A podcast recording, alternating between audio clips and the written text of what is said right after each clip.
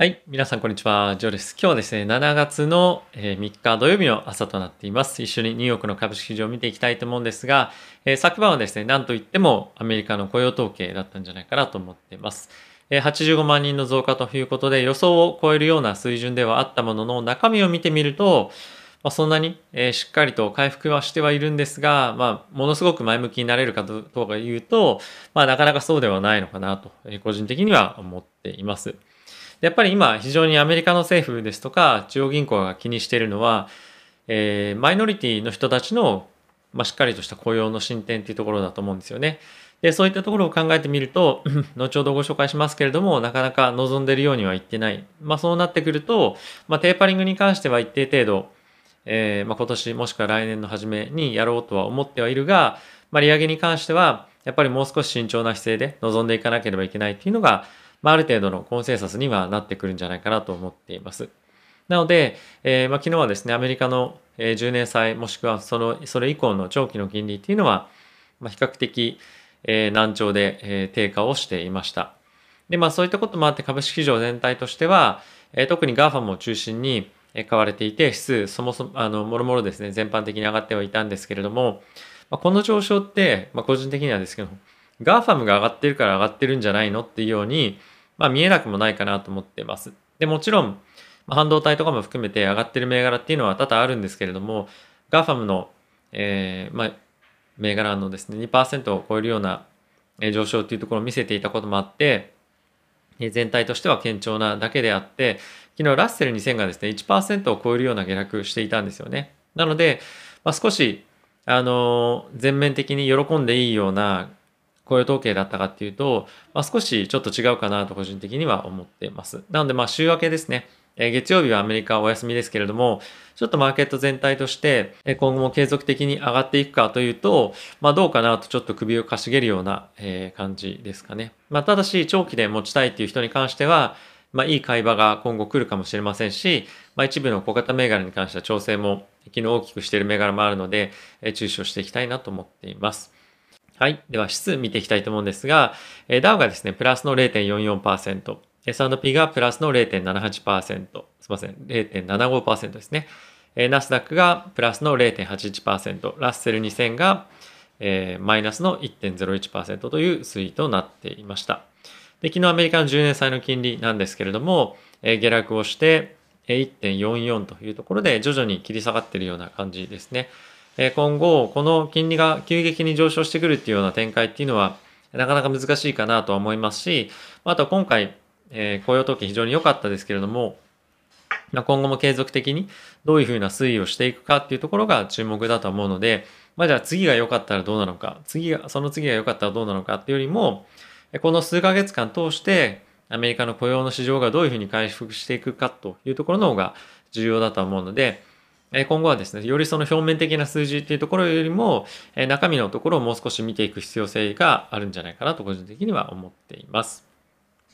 はい。ニュース一緒に見ていきたいと思うんですが、雇用統計85万人増加というところで、10ヶ月ぶりの大幅増ということが発表されていました。はい。まあ、その中身ではあるんですが、まあ、ほとんどレジャーというところが増加していました。で、製造業に関しては、まあ、1.5万人の増加ではあったんですけれども、やっぱり半導体不足というところもあって、自動車、自動車工場での雇用に関しては1.2万人の削減だったりとか、建設業に、建設業に関しては3ヶ月連続で減少していると。で、こういったところを見てみると、やっぱりサプライチェーンの需要供給に関しては改善されてないというところが今もあると思うので、やっぱりあの全体的な経済の回復に向けては、この供給源っていうところの、まあ、しっかりとしたあの緩和改善策っていうところが求められるかなと思っています。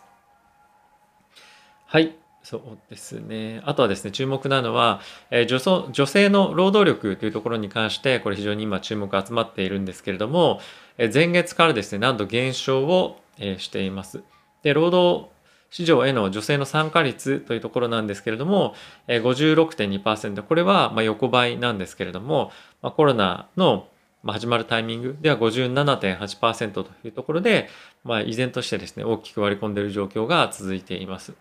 なのでやっぱりこういったところを見てみると、まだまだアメリカ全体の経済に改善の余地大いにありというところが見えるんじゃないかなと思っています。はい。あとはですね、サンフランシスコ連銀総裁からのコメントで、えー、年内か来年初めぐらいにテーパリングを開始するというのが、えー、適切なんではないかというコメントが、えー、出ていました。はい。あとはですね、えー、パウエル議長なんですけれども、夏にえデジタル決済に関連しての、えー、そしてまあ、あとはですね、おそらくえ仮想通貨に関連したえレポートっていうのをですね、夏に出す予定となっています。で、それに向けてなんですが、え5月の時点でですね、コインベースの CEO と会談をしていたっていうのが、ま今回改めてニュースとなっていました。で、これはまあどういうふうに受け取ればいいのかっていうと、まあ個人的にはですけどね、あの僕はコイン持っているんですけども、コインっていうのはコインベースの株ですけど、ね、で、やっぱりこのコインベースに関してはアメリカでも結構やっぱり特別な存在になっていて、あの一早く先駆けて、え上場しただけあるなというところであるんですが、やっぱりこのパウエルさんですとか、あとは他の要人に対して発信力が非常にある。で、かつ影響力もある会社だと思うんですよね。なので今後何かあればじゃあコインベースに聞くかっていうところになってくると思うので、今後このコインベースはいち早くまあそういった情報に対してもアクセスできると思いますし、まあ、影響力もあるということで、今後やはり彼らがどういうふうにサービスを展開していくかっていうのがアメリカの仮想通貨市場での今後の将来というところもいち早く反映してくるところにはなると思うので、彼らの動きも注目をしていきたいなと思っています。はい。えー、変わってコロナに関連しているニュースなんですけれども、えフランスではですね、今感染の3分の1がデルタ株に移行していると。で、えー、先月までは2割程度だ先月そうですね、先月程度までは2割程度だったんですが、もうどんどんどんどんデルタ株に切り替わって感染が拡大されていくと。で、えー、まあ、世界各国で夏に向けてですね、バカンス、いろいろ予定を立てている方もいらっしゃると思うんですが、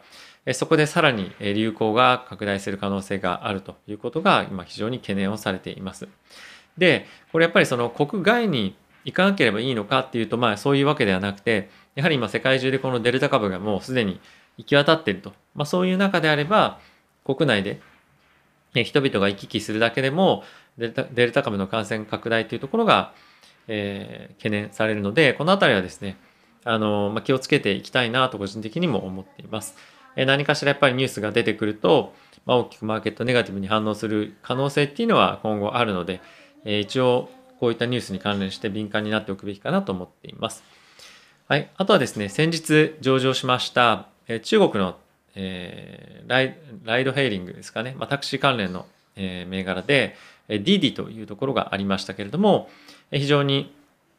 IP を注目されていて、え昨日はですね、少しまた下げてはいたんですが、IPO 価格よりも、えー、今高い水準で維持されているんですが、この IPO をした直後のタイミングで、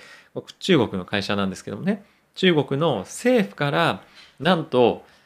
え顧客のデータに関してどういうふうに取り扱ってるんだとか、まあ、そういったサイバーセキュリティに関連してのチェックっていうのを今受け始めたということが発表されました。で、これ最大で45日間続くというわけなんですけれども、今後この45日間の、例えばその期間が決定したとしたら、この45日間の間は、新しい顧客受け入れちゃいけませんよっていう今決まりになされているらしいです。なので、この期間の間、新しい顧客が登録して使うことができないと。で、機械損失として約600万人というところがこれ言われています。で、やっぱりこの中国の政府が関わってくることによってサイバーセキュリティちゃんとやってるかだけじゃなくてこの彼らが持ってるデータを政府に提供しろとかそういった方向性になってくる可能性もあるんじゃないかってやっぱ考えてしまいますよね。でそういったことがあるとあやはりちょっとこの会社に投資するのやめようかなとかあとやっぱり本当に要人あの社会的にも世界的にも影響力がある、まあ、使わないとは思うんですけどそういった人がこれに載ってるとかそういったのも分かっちゃうわけなんであ、じゃあ DD 使うのやめようかなとか、まあ、そういうふうになりかねないと思うんですね。なので、